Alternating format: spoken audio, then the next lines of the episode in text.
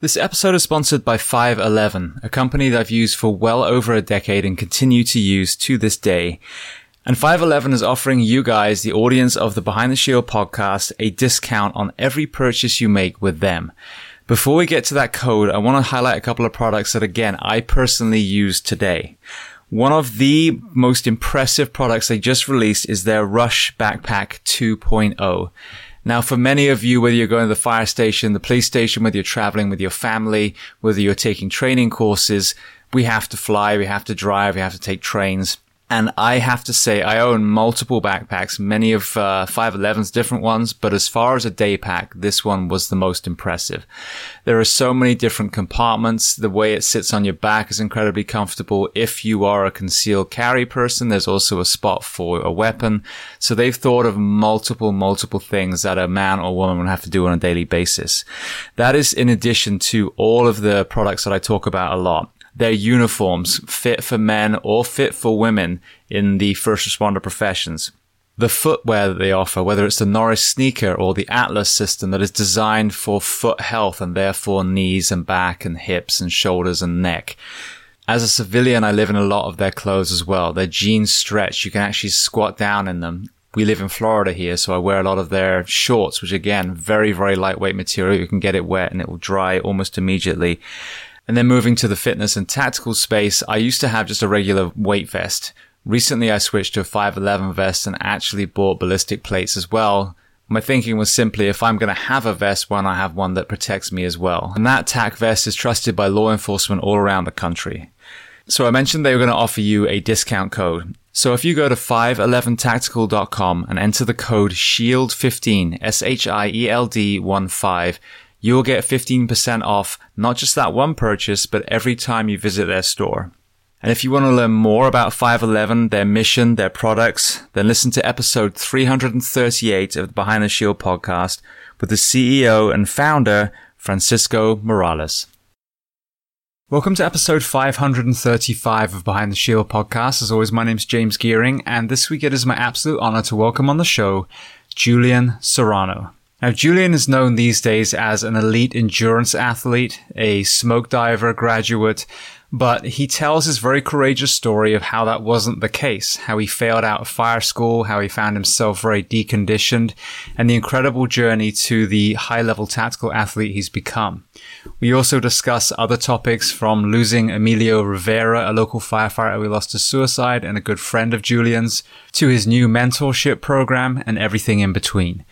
Before we get to that conversation, as I say every week, please just take a moment, go to whichever app you listen to this on, subscribe to the show, leave feedback. I truly do love reading your feedback, and leave a rating. Every 5-star rating truly elevates this podcast, making it more and more visible for others to find. And this is a free library of well over 500 episodes now. So all I ask in return is that you help share these incredible men and women's stories so I can get them to everyone else who needs to hear them. So with that being said, I introduce to you Julian Serrano. Enjoy.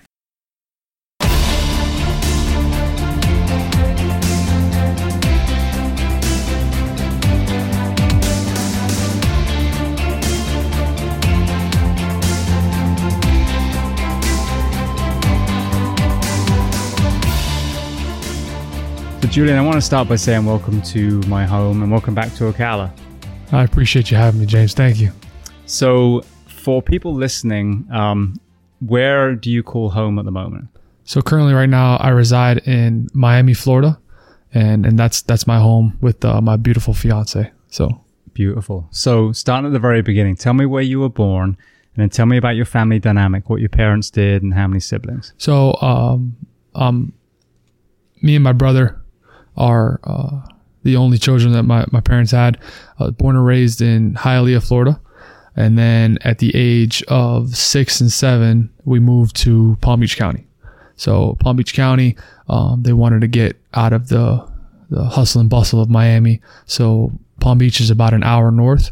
And so I was born and raised at that location until the age of 18. And then I was always on the path of wanting to be a firefighter because of my godfather. So, godfather one day, picked me up from school, and he was dressed up in obviously his uniform, and he's been a chief for as long as I can remember. And you know, I would always look up to him, and I knew I wanted to be a firefighter from that day forward. And so in high school, I played sports, and I just kind of neglected everything, did the minimum, because I knew I wanted to be a firefighter, and I had no idea how important education would be one day. So I kind of bypassed that, and then I went to fire school. So, brilliant. What do your parents do? So they own a garbage company, a compactor business. All the compactors behind all the commercial structures like Walmart, Publix, Home Depot. So they fix, sell, and repair compactors. Brilliant. Now, obviously, as you know, my first fire department was Hialeah.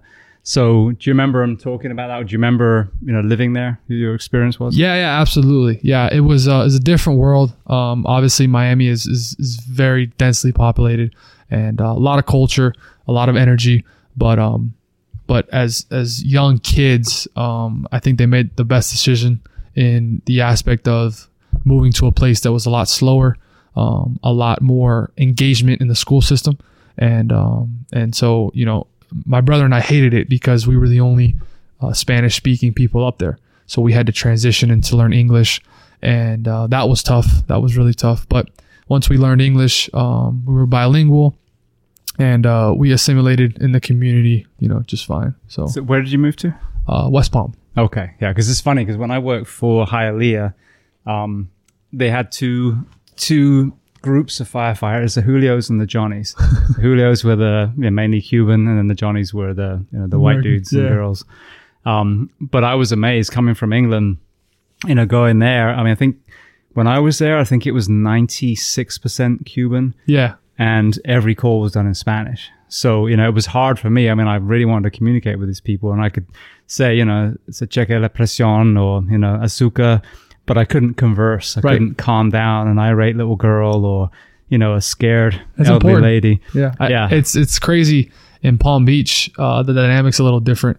I'm usually one of the few on the crew that speaks Spanish, and it's just second nature. There's no guessing. It's just, I just transitioned into the Hispanic role, and just obviously dictate what's going on. And then if I need to, to calm people down, I can do that, or I can get information, or whatever the case may be. So I kind of take it for granted now, looking at that, because there's a lot of people that just can't do that, and there's a lot of information we need to get in a timely manner. So yeah, absolutely. I mean, body language and just be able to do a visual assessment was very important. I think there's a language barrier. Absolutely. And actually, I spoke French, and that became handy in Orlando when I worked there, because we had a lot of Haitians. So, they speak Creole, but the French is kind of the mediator, the middle language. You just made something flash in my mind. I don't think I've ever asked anyone this on mic, but coming from a Cuban background, do you know the origin of throwing rubbing alcohol on someone who's having an emergency? I do not. I do not know that. That and vapor rub is apparently a cure-all, but I do not know where that came from. I don't know. I've seen it myself, and it never happened in my family, but there's definitely some families that, there's a lot of traditions that come from Cuba that I do believe work. And then I think they just think they work, and it's more of a placebo effect. So, right. Now, your parents were immigrants from Cuba. Is that right? No, their parents were. They were born and raised in Miami. Okay. So what has been a discussion in your family as far as Cuba, when you were young, and then the more recent events as well? Have you had any kind of discussions with them? Well, it's just, our people have been suffering for a long time, and the only hope that my grandparents had were leaving. And unfortunately, they saw the writing on the wall. They were very educated, and they wanted their kids to have the biggest opportunity to live the life they wanted and not be suppressed like most of the people are. So they decided to bring the kid or come to America and then have kids in Miami. And it's unfortunate, the events currently, but like anything, it's a bigger problem than any of us can really handle. And to change it, it's it takes a group of people, not just one person that says, hey, let's go help these people. So absolutely. Well, back to your journey, you mentioned about being inspired to be a firefighter when you're younger, but not taking preparation seriously. So kind of what was your fitness level and what were you playing at school age? So I'd always been in sports. So I was always in decent shape. And then senior year after football season, so coming into January, February, I broke my ankle playing basketball with just the guys. And I gained a tremendous amount of weight, overlooked a lot of it, went to EMT school, which requires zero fitness ability. And EMT went on to December. So I graduated high school in May, went to EMT school in August, finished that in December, took my national, passed the national, then went to fire school in January. And I went to the Florida State Fire College, which still holds to this day a high standard of minimum standards. And I did not meet that standard whatsoever. I was last in all the PT and all the runs. Every evolution was hell on earth, and not because the evolution was hard, just due to the fact that I was in piss poor shape. So the first time I went through, I had the pleasure of meeting Chief Chad Belger. He ran the PT for us, and the first time, I mean, I hated the guy because, I mean, every time he showed up, it was a long, every day was a long day for me, but when he showed up, it was a super long day.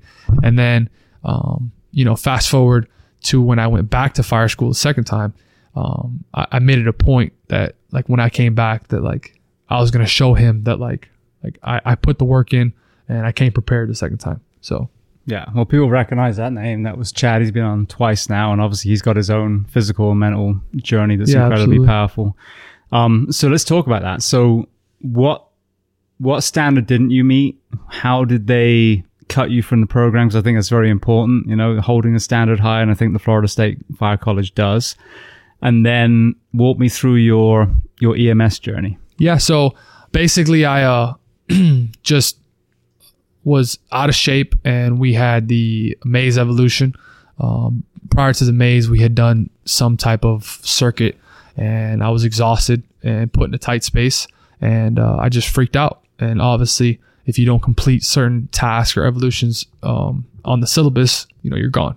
So it was very simple. Like, you didn't complete it, you're gone. So came back home, just kind of lost in the world. Didn't know what I was going to do. I was an EMT, so I got hired at the AMR ambulance company in South Florida, and kind of went down a dark road because that job is not high speed or high energy whatsoever. It's kind of just pick people up that need to be transferred from hospital to hospital or from hospital to home. So it's not really any hero life-saving, fulfillment in any aspect. But one night I finally made a decision that enough was enough, and I wanted to be the person I always strive to be. And so I stopped making excuses, and the next day I started putting in the work. And fast forward 3 to 4 months, I reattended Florida State Fire School. So that was 2014. So I think it was an important thing. What was your heaviest weight? And then what did you do to get yourself back to the standard that you needed to be to succeed the second time? So I got up to almost 300 pounds. I think it was 295. I currently weigh 210.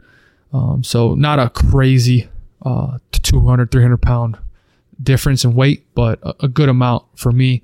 And I just, instilled the daily discipline of eating correctly, of exercising 2 to 3 times a day, putting my gear on, getting in the heat, getting uncomfortable, getting ready for fire school. I think a lot of people put an emphasis on fitness and not an emphasis on mentality-based workouts that are simple to do, but if you add heat and duration, they will get challenging. So like anybody, if you put your gear on and go for a 60-minute walk, it's pretty taxing, and all you're doing is walking. So it's rucking, but you can't expel the heat that you're creating inside your gear. And it's obviously all uneven with your air pack and you know, the bunker coat restricts movement and stuff like that. So, so that's exactly what I did. And 3 to 4 months of that, I was a polar opposite version of myself from that one night that I made that decision of changing.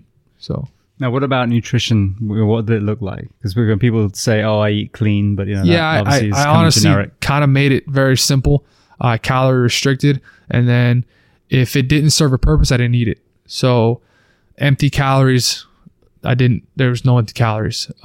It was either eggs and avocado, or it was chicken or broccoli and rice, or steak and salad, or it was very simple. I made it very easy for me to eat. Like, I didn't complicate it. It was, I need protein, I need a carb, I need protein, I need some roughage, whether it be broccoli, kale, spinach, in the morning, some fruit with a low glycemic index, so berries, kind of stayed away from the pineapple and mango, bananas were hit or miss, and I just ate less and worked out more. So it was tough. You know, I was hungry, but I think anybody that wants to go on a fitness or weight loss journey, there's a point that you have to do that to get to where you want to be, and then you transition your caloric intake into a certain amount of protein, fats, and carbohydrates to achieve performance. But before you achieve performance, you have to lose the initial weight to get there. So that's not the only way. That's just the way I did it. Mm-hmm. Now, with the ambulance time that you put in, was it one of those dynamics where you were on the rig the whole time waiting for a call to come in, or did you have some sort of building that you could? No building, just on the road. Yeah. See, I think that's one of the most horrendous things. Obviously, PD as well, but you know, you mentioned there's no standard in EMT and paramedic physical standard, and I think there absolutely should be, because as everyone knows, like, you know, these patients aren't light, especially in the United States of America. They don't fall in nice wide open spaces. And, you know, God forbid you're a medic or an EMT that responds to the Vegas shooting or, you know, Katrina. Before you can even use the skills that you've been given, there's going to be a physical element to, you know, to accessing the patient a lot of times. So it kills me that we do have this accepted thing that if you're not fire, if you're just EMS, that it's fine for you to be, you know, overweight or even obese. And we see it so much, and it's heartbreaking, because you'd want that responder to have a vibrant life and a long, you know, retirement as well. Yeah, absolutely. It's, to me, it's unacceptable. I mean, we are a beacon of light in the community from the EMS standpoint or the fire department standpoint. So you are representing the community. You're representing a hero, right? Whether it be EMS or fire or combined, you are always representing something that's bigger than yourself. And you would just want to just ask a simple question. If you showed up to your own house, would you feel comfortable with that person putting the house fire out or saving, you know, your mom or grandma from a medical emergency? And, you know, perception's everything. So there's definitely a big thing. And I think a lot of people get confused with the weight loss of either body shaming or this or that. It's pretty proven that if you look good, you usually feel good for the most part. There's obviously the mental health aspect of it, but having a good looking body does bring a level of self-confidence, that, you know, it's, you know, you walk different, you act different, you apply that to your skills, you apply that to the way you operate. You know, so it kind of bleeds into a lot of things in life. Your physical, you know, physique. And there's obviously people that are bigger, that are awesome humans. And I have a lot of friends that are, but from the aspect of the fire department, you know, portrayal of everyday heroes, you know, you definitely want somebody that is a beacon, and, you know, you have the confidence in them that they'll accomplish any job. You know, when they call 911, they just want a brain surgeon that could solve any problem. And so that's my take on it. Yeah. Well, I know you use the word fat shaming, and I think I've had a discussion with some other people. That's the enemy of progress, that phrase, because it's about intent. Yeah. If you're being a horrible person and you're making fun of someone, especially if someone's in the gym and they're trying to lose the weight, then you're just a piece of shit. The person caught, that's fat shaming. But caring and wanting someone to be healthier, live longer, kind of unlearn the BS that is, oh, you know, you're big, you're beautiful, keep taking your statins and your, you know, cholesterol meds, and that's normal. No, that's wrong. But also with the standard, when you were overweight, the Florida State Fire Academy set that standard and they held to it. And you weren't at that point in a place where you could function as a firefighter. You went back, you did the work. And when you came back, you were absolutely a version. The only thing that changed is you put the work to get your body to be able to. The same Julian was there both times. One was prepared, one was unprepared. And so that's it. So that's not fat shaming. That's saying, hey, we're going to give you a license or a certificate that's going to allow you to save lives or take lives if you don't do it properly. So, you know, that I hate it when people say about fat shaming, because it's performance. You know, it's not fat shaming. It's, I need you to be, you can look whatever, but I need you to be able to ascend this amount of stairs, lift this person off the floor, drag this person, climb through this confined space, you know. And if you can't, no worries. If you're in a, you know, your lack of desire to own your fitness is more important than service, then absolutely go do a profession where lives don't hang in the balance. But, you know, EMT and paramedic and dispatch even should be given the tools and the standards to keep themselves. They don't have to be as fit, obviously, in dispatch, but it kills me when I see our dispatchers, you know, getting sicker and sicker as the years go on. You know, that job is setting them up for failure too. Doctors and nurses, you know, all these professions, we need them to be operating at the highest level. So we should be giving them the shifts that allow them to thrive and access to the fitness. A number of times I've been in an agency that has a medic only side, and they're kind of like disregarded from all the fitness stuff and the wellness initiatives. Why? We're not running into burning buildings every day. We're doing mainly EMS. So what is the difference? Right. Absolutely. Yeah. I think, and I'm just using this as an example, but Florida State Fire College sets the individual up for success. And what I mean by that is they maintain a standard that will make that person successful at whatever job they apply to. I know a lot of guys that don't become firefighters, but the standard that was set at the school, that bleeds into their life. Like, there was a standard set, and like now they've set a standard in their own life, whether it's fitness every day, whatever the case may be. But we've gone away from, you know, setting a standard in all areas of life and just letting people come along and then putting those people in positions where they're not failing. And they were set up to fail. They were not set up to succeed. Had I passed that evolution, or they had just, you know, waved the wand and just said, hey, come on down, I would have been put in the position to save somebody, and I would not be physically fit to do so. So they did an amazing job. And ultimately, it came down to how bad did I want it, right? How bad do you want to serve? How bad do you want to be a firefighter? And I wanted it bad. So I put the work in and you know, went back. So beautiful. So tell me about that second time then, performance-wise. What was the difference? Yeah. So the second time, you know, I was in shape. I was in better shape. I wasn't in the best shape of my life, but I was in better shape. I was in the middle of the pack on the runs. Most of the PT, I was doing well. Wasn't the best, wasn't the worst. Still a young kid, still a lot of growing to do, but I had the confidence. That was the biggest thing. Like, I had the confidence that I could hang and do everything required of me to do. Where the first time, that was not the case. I had zero confidence, and I had zero belief that I could actually finish the program, and I didn't. So it's pretty evident. But yeah, that was the the tipping point of my life, was going back and graduating and looking all the instructors in the face that had sent me home because I wasn't capable to come back and prove to them that I am. I wasn't prepared the first time. So I think that's a huge lesson. A lot of people get discouraged when things don't work out, and timing is everything, man. Sometimes just the time's not right. So yeah, absolutely. Now, you met a young Marine in there. So tell me about Emilio. Yeah, so I was fortunate enough to be roommates with Emilio E. Rivera, and He was a young man that changed my life. I was a kid at that point. I think he was, 23, 24. And I was young, just turning 19 or 18. I don't remember, but he honestly changed my life in many facets.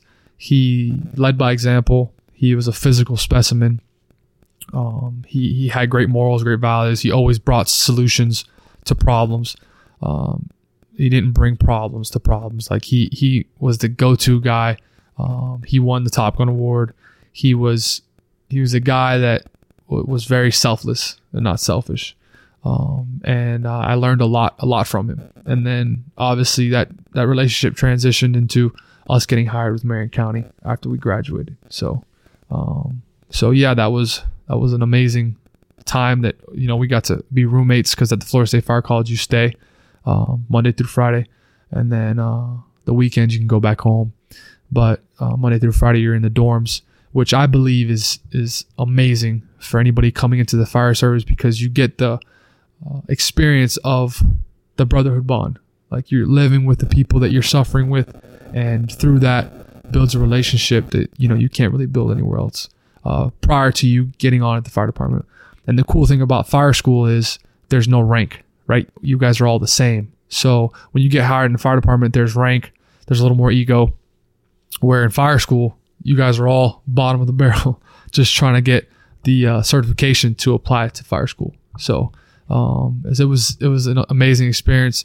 3 or 4 of my best friends to this day are from my fire standards class. So it's really cool. There's 3 of us that are smoke divers, probably 4 to 5 more to come. And we had a solid class. We had a really good class. So it was the best time of my life, for sure. So brilliant. Well, then walk me through your time at Marion, and then when you felt the pull to switch departments. So Marion, I got hired a week after fire school. So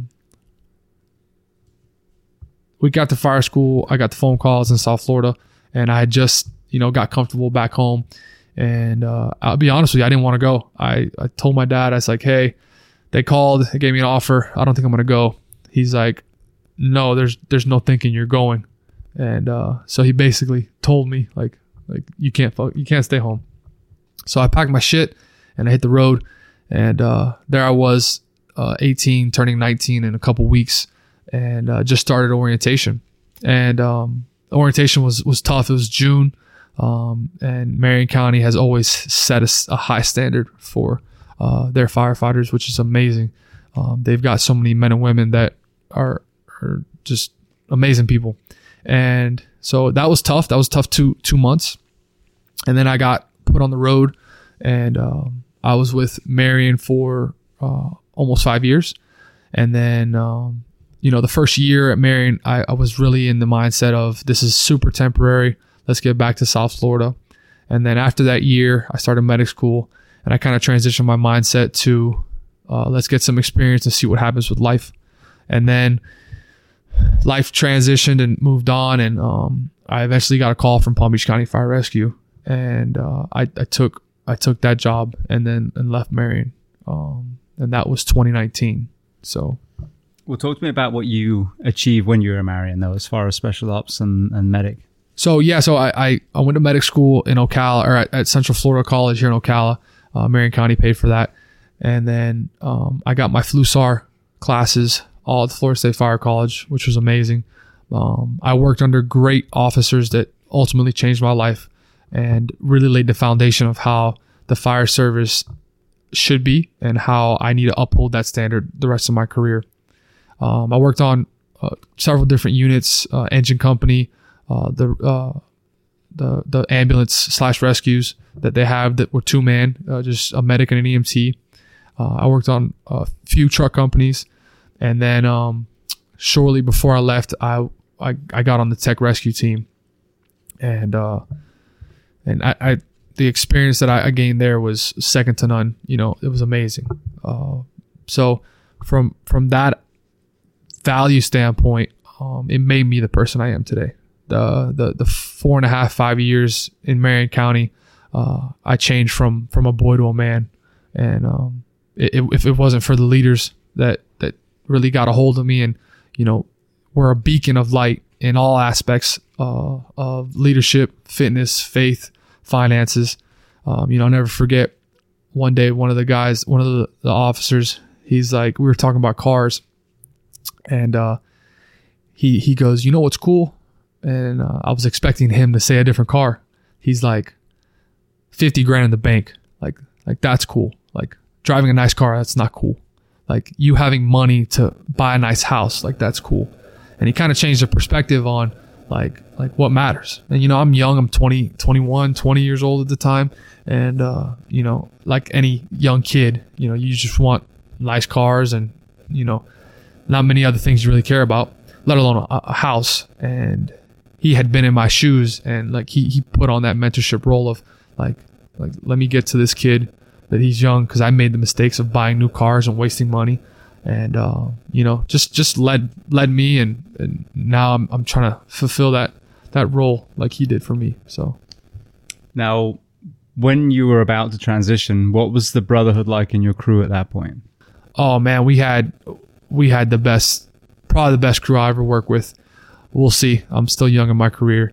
But I had, an amazing officer in Tim Moody, an amazing man, an amazing leader, and a loving brother, man. I love that guy to death. A driver, he's a lieutenant at this time, which is Tony Gillen, that, you know, believed in me when nobody else did, and I hardly believed in myself. And then all the other young guys, Emilio being one of them, were just high-speed individuals. Like we just had a bunch of guys that were mission driven. Like they wanted to complete every mission at 100%, whether it was doing a pub ed, whether it was running a medical call, or it was a Shands transfer from Ocala to Shands at 2 a.m. Like we did it full tilt, positivity 24/7. And, the energy there was just, I don't see it ever being that high in my career again, because the individuals that we had on that crew were amazing. So we were together about 2 years. Yeah. So. Well, I can relate. I mean, people listen to this know I speak so fondly of Anaheim, my crew that I had there, and Station One. But you mentioned Tim. Tim, I just actually went to the Echelon Front muster. He was there with a bunch of the other chiefs. And Tony was at one of the heavy rescue classes at the Orlando Fire Conference I took a few years ago. So yeah, both amazing humans and amazing leaders that walk the walk. And that's the big thing. They don't Absolutely. Just yap. Yeah. No, there's minimal talking with those two individuals. They set a standard and they live it every day. Absolutely. So I know how much it sucked leaving Anaheim. Like I've talked about this before. I literally cried driving away on my last day when we were moving back to Florida. What was your transition like from Marion to Palm Beach? It was difficult. It was difficult because I went from a standard and an expectation every shift to none of the above, right? I was new. I was floating in Palm Beach County. And I didn't have the mindset of learn a new system, be the best team player, be the best version of myself, bring the best to the table mindset. And that was my fault. It was terrible. It was not a good new start. I handled a lot of opportunities and situations incorrectly. And looking back, obviously hindsight's 2020. But the biggest thing that I loved about the new department was being able to work with so many different people. You know, I did get comfortable working with the same guys in the aspect of having the expectation that everybody's high speed 24/7. And when you start floating in a new agency that's got almost 60 stations, you know, there's so many different attitudes and egos and energies that you work with that you have to be able to pull the best out of everybody. And everybody brings something great to the table, right? So in the aspect of being cohesive with different characters and different people, it was amazing because it put me in the role of, okay, these people don't think like Julian, let's get the best out of them to make the most amount of good happen for this shift. And I'm still doing that to this day. I've definitely found my tribe down there, and there's amazing people all over the world. And Palm Beach County has some elite firefighters, from the probie position all the way to the battalion chief position. Like, there are studs across the board. And now I try to surround myself with people that are better than me, people that are smarter, people that always lead, to learn from them and become a better person, firefighter, leader, and friend and brother. So it was tough. It was definitely a tough transition, but at this time I have found, like we talked about earlier, I found my tribe. So anywhere you are on the planet Earth, you have to find your tribe, man. Your tribe is will make or break you. The tribe mentality is that you're here for a purpose, and people count on you. People count on you, and you need to be dependable. Like, you need to have accountability. You need to be able to be an asset to any situation, not a liability. So, yeah. Well, it was very kind of jarring for me. Orange County floats all the time, especially when you're, if you haven't got 20 years on, you're on the float boat all the time. And to come from Anaheim, where we had this cohesive crew, and we'd go cover for a few hours, but you never float. Your station was your station, your crew was your crew. And that tribe was just so cohesive, and you knew your first due back to front, just it was amazing. And then I went to Orange County. And again, just like you said, some great people. In the battalion I worked in, there was a higher concentration of great people. But yeah, you could, float from, Station 50, where they're just getting it 24 straight, out to, BFE somewhere where, they run one call a week and they basically are in their dorm all day. You know what I mean? So it was so, so hard. And I actually, it was depressing. Like I was mourning my own crew, and I'll be honest, I never found a crew as good as my Anaheim, boys and girls, because that department was amazing. And I met, as you said, some great people, but it was heartbreaking because it was kind of a downward slide after that. I never had that true cohesion again. Right. Yeah. I was taught by these individuals that are amazing humans that you have to branch off your awesomeness. So you can't expect to stay with the same people. Like we are leaders for that reason. Like, we need to lead everybody, not just a certain group of people that make us feel good, that make us feel comfortable. Like, that's not using our leadership to the best of its ability. Like, we need to be put in situations where people don't agree with us, where people don't do what we do, people don't have a standard we have, and elevate them to the best versions of themselves.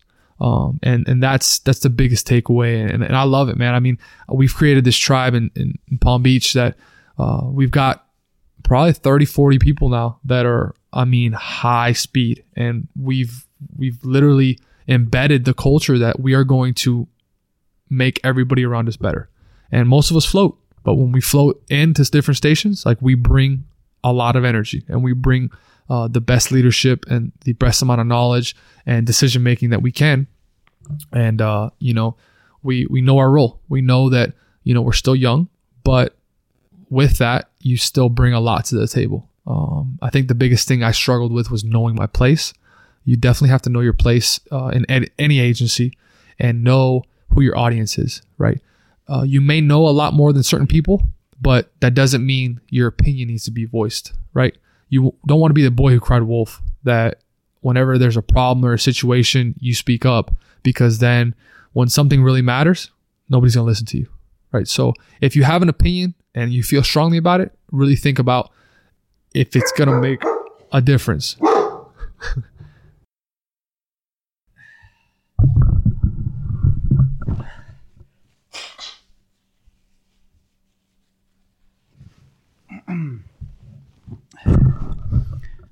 All right. Well, speaking of leadership, I know there was a crucible that you put yourself in, not once, but twice. And that's actually where we first met, was you climbing up and down the tower at Florida State during the smoke divers when I went to drop in. So talk to me about your decision the first time, and then again, the preparation for the second.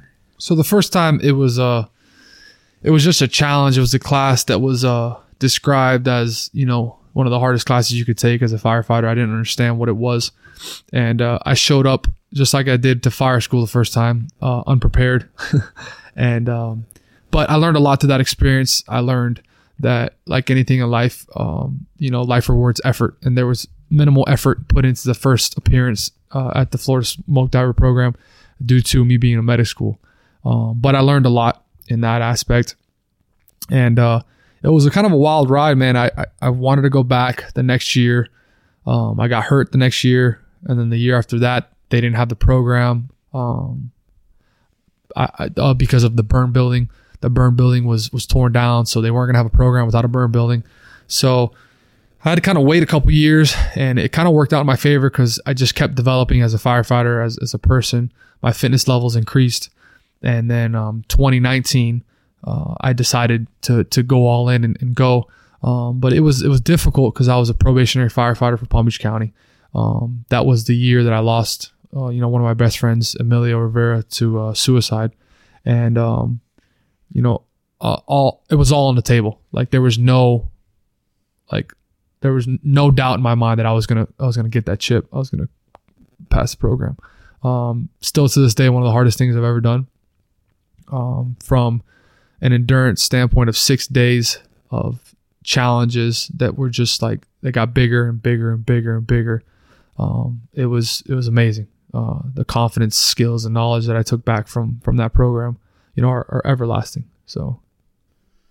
Well, you mentioned Emilio when before we started recording. You talked about some of the things that you were seeing leading up. So I think it's very important for us to hear about some of the precursors, because as you mentioned, the way that we fix this is to stop people getting there in the first place. And I think that, you know, unhealthy coping mechanisms, whether it's, you know, cheating, gambling, alcohol, drugs, whatever it is, you know, exercise, even overtime. I mean, these are all things that can be used to an extreme. We need to learn from each other, from each other's stories, so that maybe we can see before it's too late. Right. You know, I mean, like, you know, even at crisis point, it's so hard to pull someone back. I mean, Chad was there, Chad Belger. I mean, he spoke very courageously about his journey, and I was there in his home, and, you know, he was at the absolute end of his rope. So kind of knowing him from the academy, you know, what were you seeing leading up to that? And then tell me, you know, if you want to go there, you know, about when absolutely. You finally heard. Yeah. So basically he kind of had a downshift in his fitness, and it all started with a back injury. I think 2.5 years prior, he was moving a patient. He hurt his back, and I think that was probably the worst thing that could have happened, because his outlet, which was the gym and lifting weights, was taken away from him. And you know, he got back healthy, but he wasn't lifting the amount of weight he used to lift. And his release was from that, for sure. And I could just see a decline in his diet, and not by a crazy amount. I mean, he still looked amazing, performed to a high fucking standard. But from the guy I knew, like, he was a very, very particular person when it came to his aesthetic, his physique, and I could see a slip. And I remember one day making a comment about it. And he kind of pivoted and was just like, "Oh no, man! You know, I'm still pretty strong. I still look good," and he did, for sure. He looked good, and you know, it was, I think it was 2 weeks before he took his life. He called me, and he left a voice message, and he was like, "Hey, man, I just want to let you know that, you know, I love you and I miss you," and he he called me a word I'm gonna leave out of the conversation, but. I heard that voicemail, and I found it very odd, because he was not that person. He wasn't emotional. He wasn't one to just tell you I love you out of nowhere, right? If the situation was dependent on it, he would do it. But to just call and leave a voicemail, that was very abnormal. So I called him, and he answered the phone. About an hour later, I called him. He answered the phone, and he diverted like he usually did. So I was like, oh, he's just being typical fucking Emilio. Like, he's just being a prick, which is who he was. And, you know, my busy life, I just continue forward. I never really put thought into it. And then 2 weeks later, you know, he took his life. Come to find out, he called a few people. He called like 3 to 5 people and did the same thing, same exact thing, left a voicemail. And then they would call him back, and then he would just like, oh, don't worry about it, man, I got to go. And then click. So it was his last goodbye, you know? So it was tough. It was like we talked about, I went through all the stages of death. You know, I was mad at him. I was sad. And then I was finally accepting, which is the stage I'm in now of, you know, like I just accept it. It's terrible, but like we talked about earlier, you can get good things come from everything, right? Good and bad events in life. 9/11 is a prime example. It was such a tragic day, but a lot of good came after that day, right? Exactly the day after, America united together. We kind of got away from that, but from his death, his brother has done an amazing job at being a father, at leading his wife, leading his 2 boys, and leading his family, you know. And then I'll say it on the podcast, in a way Emilio never did. And I think that was kickstarted by what Emilio did. So, you know, we miss him a lot, but he taught us lessons that, you know, we'll never forget. And we're grateful that we had the time we did with him. And I think we get away from that with humans. We expect a lifelong relationship, a lifelong, you know, access point of like, I'll always be able to talk to this person. I'll always be able to hang out with this person, go to bed with your other half every night. And the fact of the matter is that's not true. You know, from any given moment, they can be taken. And you got to move on. You know, that's the world we live in. So. Now, he was a Marine before. Had he ever talked about, you know, any of the things maybe haunting him, or just some of the, things he had to see or do? He had PTSD, obviously, from the deployments that he endured, and he never had any good vices to deal with it. Let me not say that. He did have good vices. His good vice was exercise, but he had a poor sleeping habit, and he had a really bad, I wouldn't say addiction. I call it addiction with alcohol. Self-medicating. He was self-medicating. So, but that's the trio of a really bad, thing coming down the pipe. And then, like I said, once he hurt his back, that kind of, you know, he didn't have the weightlifting to cope. So he just, you know, went down a dark path. And yeah, looking back, I mean, we tried helping him. I don't believe in the mantra of we did everything we could, because we can always do more, right? That's bullshit. When you hear somebody say, well, we did everything we could, he didn't want to help himself. That's all bullshit. It's all bullshit. We as humans can do better. We're going to do better. We're constantly evolving. There's so much negativity in this world because people are portraying that everywhere you look. But if you look at the good in the world, we're doing a lot of good for humanity. I truly believe that. It's like anything, man. If you look at something too long, then it consumes you. You think that's the reality, and the reality is that mankind, we are making progressive strides in a lot of areas of life. So. Yeah, well, I think another key, you talk about doing better. I mean, I agree. I talk about sleep deprivation. I talk about a whole bunch of other things, you know, that we can absolutely do better to move the needle on this.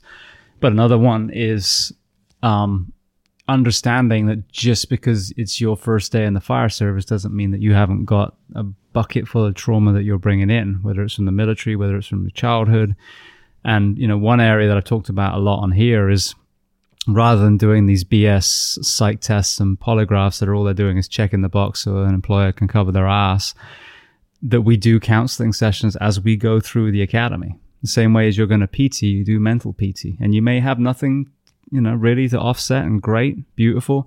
You still create a relationship with that therapist now for the rest of your career. But there's a high, high probability, knowing, you know, this profession attracts people that have been through some stuff.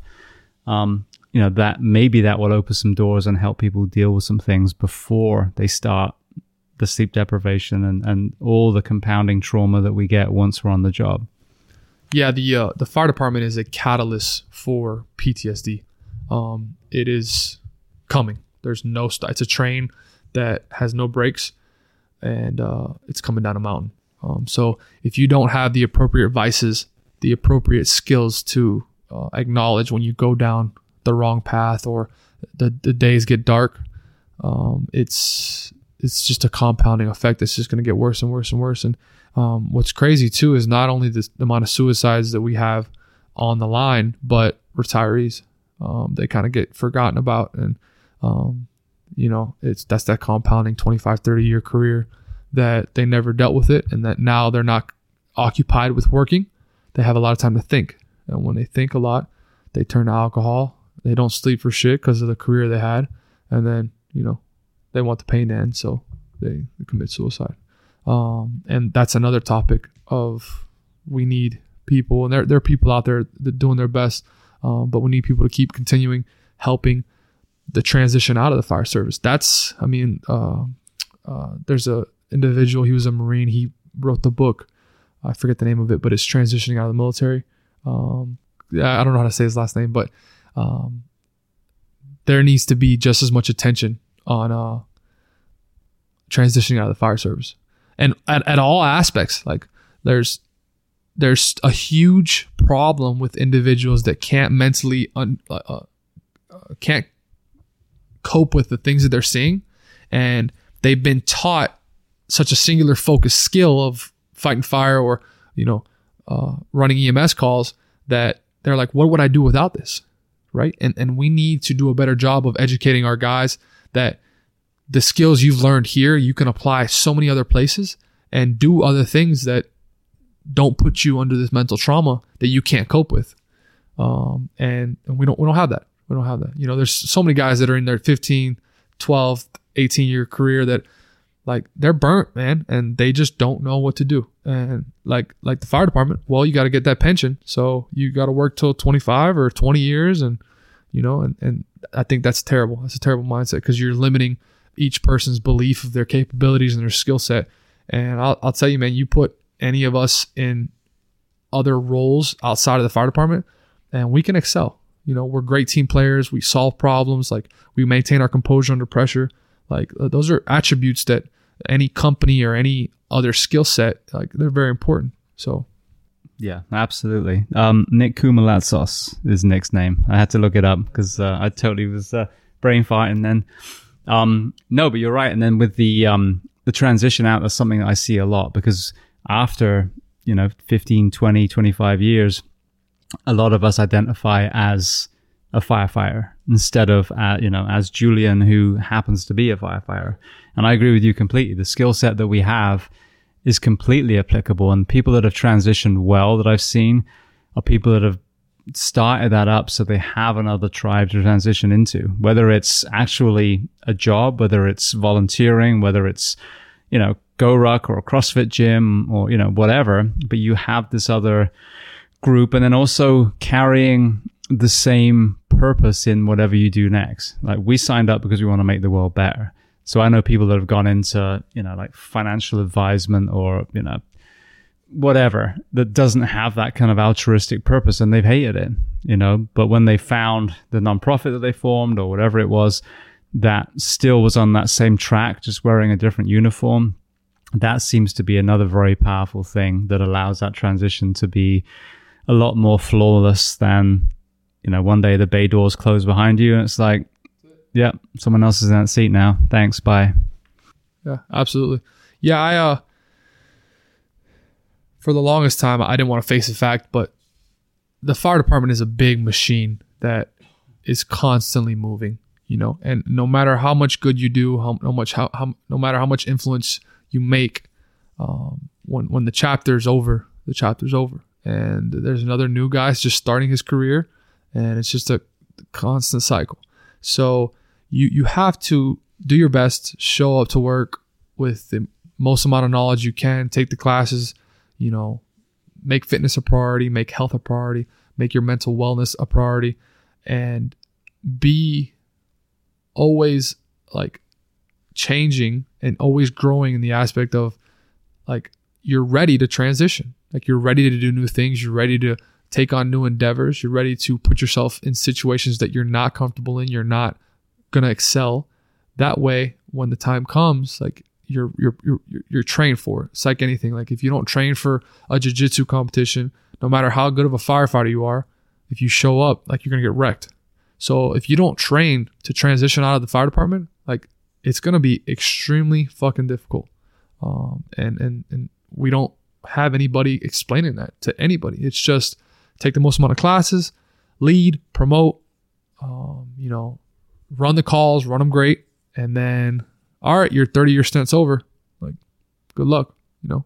And I don't think it's anybody's fault, but it's just a machine of the fire service. So, yeah. Here's some health coverage. No, I'm just fucking with you. Bye. That's it. Good luck with your injuries and your mental health problems.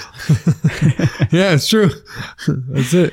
And most, like Palm Beach, man, we're grateful. Our retirees are in our insurance, but most fire departments, you're cut. Like you're cut. So we have our own clinic down south, and it's truly amazing. Let me tell you that the department I work for is through and through amazing. We have so many great things, but we lack some stuff that we need to work on, like anybody.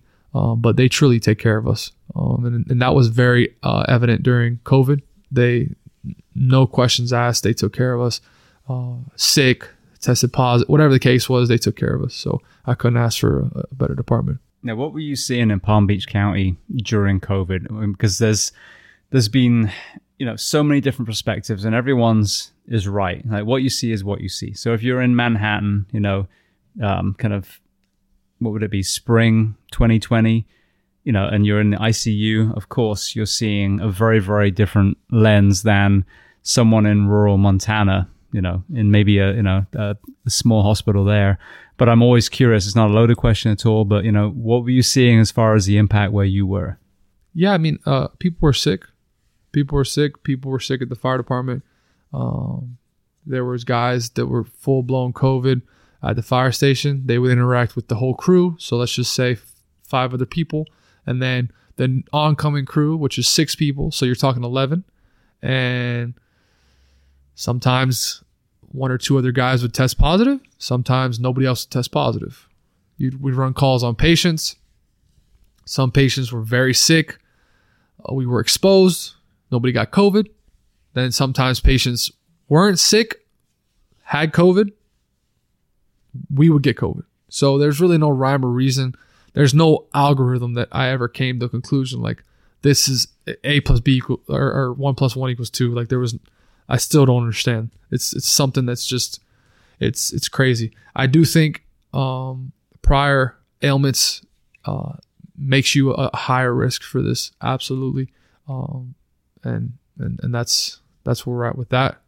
So it's a real virus, real disease. I think if you have ignored your health for 15 to 20 years, you should be scared. Coronavirus or not. You need to take care of yourself. Like it's there shouldn't have to be a global pandemic for you to realize like, oh, 15 years of not taking care of myself and now you're scared. Like why haven't you been scared? Oh, because you've been prescribed medication to keep you alive for 15, 20 years. To me that's it's crazy. Mm-hmm. It's crazy. Now what about the hospitals? I mean, were you overflowing the whole time? They were busy, but nothing crazy. I think the biggest thing was a lot of the nurses just stopped working. That wasn't worth them making money. And then a lot of the travel nurses took advantage of it. And a lot of new nurses from all over the world just filling a spot. So they definitely got the short end of the stick during this whole pandemic. And then now with them getting fired, it's crazy. They're getting fired without being vaccinated when they were the ones on the front line working during this is, it's crazy to me. Well, you talked about 9/12 versus today, right? The gratitude is gone very quickly, hero to zero. Yeah. And the same people that, were supposedly being lauded as heroes. I think it was lip service, are now being labeled selfish and all this stuff because they won't get a vaccine. And I think, to me, and I've said this multiple times already, but it's not about them. It's about these people that call themselves leaders, which is complete, mislabeling in my opinion. If you can't educate a country to the pros, the cons, the background, the everything of this virus and the treatment methods and the vaccination, then you've got this country divided, and there's no better example of a fucking epic failure of leadership than what we're seeing right now. What we should have is a vast majority that are like, okay, I have my TB shot, I have my, my tetanus. Doesn't seem like that big a deal. You have the one side that are like, come hell or high water, I'm not having it. They're never going to have it. Good for you. Here's the information. You understand what you're going through. Don't be surprised if you do get it and it's worse, but hopefully you won't. No one's wishing on you. And then, you get the other ones that are going to do it regardless. But instead, I think we've got a lot of those middle population that aren't getting it just because it's been politicized and just completely abused and turned into this agenda rather than what it actually is. And as you said, the underlying health conditions was completely, I've said this many times, it was like heresy early on. How dare you talk about obesity? How dare you talk about diabetes? And then now, a year later, there's a study saying that it's completely related. Well, of course it is. We could all see that, you fucking idiot. And you were acting like it wasn't, So to me, it's so sad. Now you've got, police officers who are having to enforce these rules. You see the scenes in Australia. I mean, I can't imagine being a cop over there and having to enforce that bullshit, and at the same time be told if you don't take the vaccine, you're also going to be fired. It's an absolute shitstorm, and yeah, it's just nauseating. It is. It's gets crazy, man. It's just, it's insane. I think that's the biggest downfall we've had is the way they portrayed this information was, we don't know anything about this. This is new, but this is what you need to do. Like, you can't say that because then you're going to eat your words 2 weeks later when new evidence comes up and then what you just said doesn't work. Then not one mask, two masks. Now vaccine, no mask. Now vaccine, mask again. It's just like people, you're using humans as puppets, and there comes a point where they're like, hold on a second, like, what's really going on here? So yeah. And what really bothered me as well is that I think everyone aligns. When this first came out, everyone was like, oh, this could be really bad. But then the next wave was like, hey, yes, this is real, yes, this is bad, but it's not anywhere near as bad as we were all thinking at the beginning. But that was never portrayed either. It was never like, hey, we need to do X, Y, and Z. However, here's some good news for you. We were predicting hundreds of millions. We're in the hundreds of thousands right now. Great freaking news, and I want you to go outside when you get sunlight. Don't go in a stadium right now, don't go on a face licking competition. You know what I mean? That's smart. But go to the beach, go to the park, right? Get fresh air, get sunlight, get exercise. We'll keep the gyms open. Maybe we'll close the fast food restaurants. But it was a polar opposite of everything I just said. And it made people more vulnerable to disease, sicker, fatter, and it's depressed. Yeah. So again, there's zero leadership. It's been nauseating. So I hope whatever happens in 2024 that we just pull the plug or hit Control Alt Delete and say, all right, we need to just start from scratch. Start over. This is so broken. Yeah. Left and right, you're both horrible. Yeah. We need, we need center. Yeah. That's where most people are. Yeah. So, well, I hear Joe Rogan's running for president. So, is he actually? No, I don't think so. Yeah. Well, I mean, I've talked about this a few times. I think Tulsi Gabbard is fantastic. I think she's an independent, but she's one of the few people I've heard that just seems like a normal person. She's a military veteran. If you care about what's between someone's legs, she's a woman. It shouldn't make any difference, skin color, gender. But yeah, she's just middle of the road, and Jocko seems to love her, Tim Kennedy loves her, Joe Rogan loves her. I mean, these are people that are normal middle of the road people too. That's all seem to, and everyone, both sides. Yeah, and I've so many people I've known that are kind of pretty extreme left or right. They've all said, "Oh no, she seems pretty cool."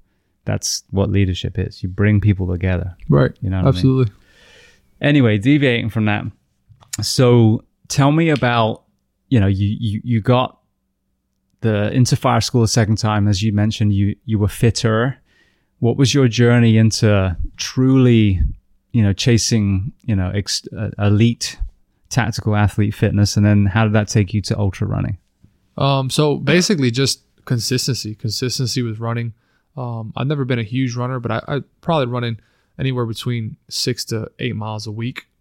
And then I believe in lifting weights. The only CrossFit workout I really do is Murph. I usually do Murph once every 2 weeks. And then I was just consistent over time, and it just built a good base. And then when I decided to go to Smoke Divers, it was consistency in gear, which is huge, right? Anybody can crush a workout. When you throw on bunker gear, it's a different ball game. So, and more of the mental conditioning than the physical conditioning, because physically I was great, but mentally you get a certain level of heat index in your body, and you start making different decisions. So you need to be able to control, maintain your composure, maintain your thought process, and slow things down, control your breathing, and control the things you can, just like in life, right? Effort and attitude. Well, when you're in gear and you're working, there's a time to work, and then there's a time to bring everything back down. Because if you're tachypnic or breathing fast, have an elevated heart rate, and you're hot, that's a recipe for disaster. So you can't really control your heart rate, but if you control your breathing, your heart rate will also come down. But that comes with fitness, that comes with training, that comes with putting yourself in that situation and training your body to know when it's time to shift down and then shift up, and understand the different systems of aerobic versus anaerobic. And that's just through training. You have to train, you have to put the work in. So there's an email sent out when you are trying to attempt Smoke Divers, and the first sentence says, if you don't train in gear, you will fail. And that's spot on.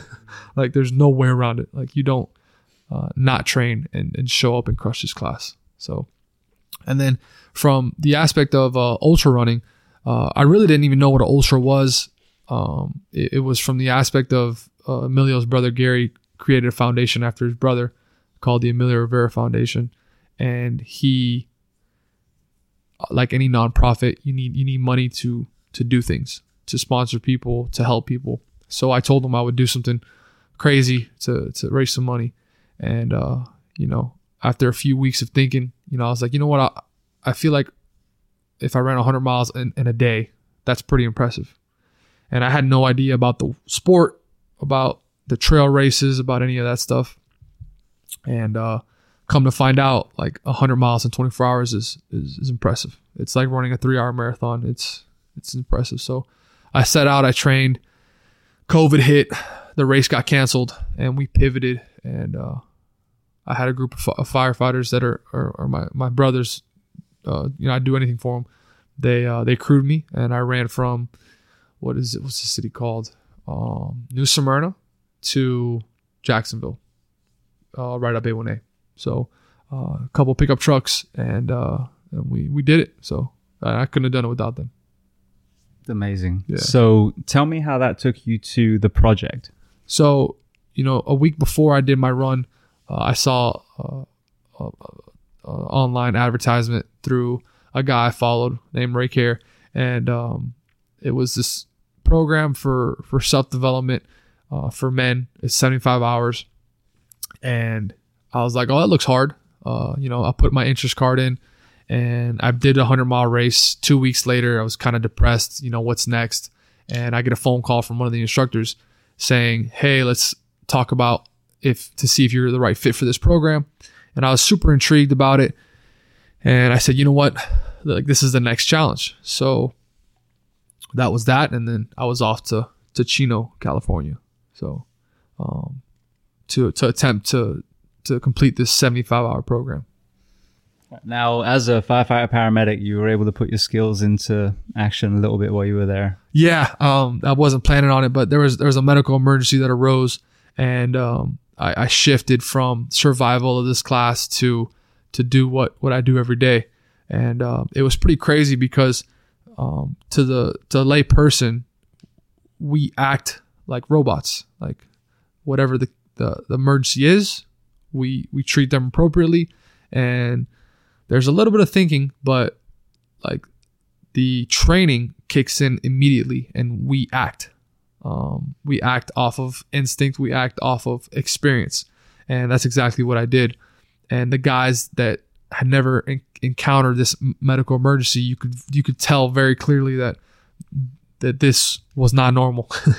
And me maintaining my composure and problem solving, it was really neat to be put in that situation and help to the best that I could. Brilliant. So how did that lead to you create an idea of how you want to help young firefighters and potential firefighters? So that basically just led me down the road of, I'm not the endurance athlete I want to be yet. I'm not the name that I want to be. I'll get there eventually through life experience. But right now, I've made my fair share of mistakes on probation. I made my fair share of mistakes in the fire department, in life. And I want to fill the gap between the expectation of the rookie firefighter that's going to fire school and the probationary firefighter that needs mentorship. I truly believe mentorship is huge if you want to succeed at a high level, if you want to dominate fire school, if you want to dominate probation. And you're going to make mistakes, right? And I'm just going to guide you how to bounce back from those mistakes, how to approach situations that I had no idea how to approach because I didn't have a mentor coming into the fire department that I was comfortable speaking with. I had a few mentors, but those guys were high-level chiefs, and I didn't want to bother them with problems that I felt were beneath them. And essentially, they were. They progressed beyond this level in their career, and you have to be able to address problems or situations with people that are relatable, that you can, sympathize and empathize with, not somebody that's 3 to 4 rank structures above you. So I've created a program that's 8 weeks, that is an 8-week fitness and nutrition program with mentorship along those 8 weeks, and kind of gets you dialed in, your faith, your fitness, and your finance aspect of the trio of being a firefighter is more than just, getting in gear and crushing the academy. Like, I want to set people up for a successful life as well as a career, and give them the tools that will, have them ready for any scenario at work or in life. Beautiful. And where can people find that? So the Instagram handle is going to be Prepare to Fight Fire. And then, there's going to be a link in the bio when the website is up. The website's almost been developed. Okay, fantastic. Well, I'd love to shift to some closing questions before we let you go. The first question I love to ask, is there a book that you love to recommend? It can be related to our discussion today or completely unrelated. Yeah, so the number one book I recommend is called The 5 a.m. Club. The 5 a.m. Club changed my life. It's a book about this very, very influential person that meets these two people and says, if you want to change your life, come with me to my private island. And he changes their life through waking up early, being intentional, and doing everything with a purpose. These two people completely changed the path of their life, that where it was going to where it is now. And it changed my life forever. So brilliant. Same question. What about a movie and or documentary? Movie or documentary? That's a tough one. That's a really tough one. I would have to say probably Lone Survivor. Lone Survivor showed aspects of leadership that, sometimes you have to trust the leader. You always have to trust the leader through his experience, through his knowledge, and through him being in the position he's in. You got to have faith in him, even if it's not the right decision, and obviously in that situation, it could go left or right of what the right decision was. So absolutely. What about a guest? Is there someone you recommend to come on this podcast to speak to the first responders, military, and associated professions of the world? Yeah, absolutely. So Bedros Koulian would be an awesome guest. He's a man that is a leader in his family, in his community, and then a great role model in all facets of life. So beautiful. All right. Well, then the last question for you, make sure everyone knows where to find you specifically. What do you do to decompress? So the biggest thing, we kind of talked about this earlier, vices. You got to find your good vices. Recently, I picked up golf. Golf removes me from the world, and if I focus on a little ball and a swing. So it's a disconnect from reality. But I run, I do yoga, I go for swims in the ocean, paddleboard, I hike, I travel, you can do a lot of traveling on a simple budget. And just get outdoors, man. You got to get outside, think, remove the music, just be one with your thoughts. It's really healthy for you. You figure a lot of things out when you just think, and are exposed to the elements of trees. And I don't want to get woo-woo on you, but it's super important to breathe oxygen and get the appropriate sunlight through physical activity. I think a lot of our ailments are caused from the inadequacy of being exposed to sunlight and breathing oxygen in nature and stuff like that. So. Absolutely. All right. Well, then if people want to reach out to you, I mean, you mentioned about the fire, prepare to fight fire site that's coming. Are there any other places online that they can reach out to you now? Yeah. So my Instagram and Facebook is the Julian Serrano. And that's where I'm pretty much at, on there. So yeah, anybody wants any questions or, any help and anything I could help with, I'd be more than happy to. And then what about the Emilio Rivera Foundation? Where can people find that? So that's exactly the name on Instagram, the Emilio Rivera Foundation. If you know anybody that's wants to go to fire school and can't afford it and is a good candidate, check out the website. The next opening I think is going to be in May of next year. We already have a candidate for January, but be prepared physically and mentally if you want to receive the award or the scholarship, because there's a high standard for it, for sure. Okay, and people can donate that too. Absolutely, yeah. Brilliant. All right, well, Julian, I want to say thank you, mate. It's been a great conversation. We talked for a long time before we even hit record, but it sounds like, your transparency, and you mentioned this before, if you look at your Instagram account, you're doing, some amazing things, traveling, running, and you had talked about wishing that people had were aware of some of the failures, some of the downs that made you who you are today. And so it's been really great to hear, here's this ultra runner, this smoke diver, this leader, who came from failing fire school, failing the first time at smoke divers. Right. So I think that's a really, really important journey for people to hear. So thank you so much for being so generous today. I appreciate you for having me, James.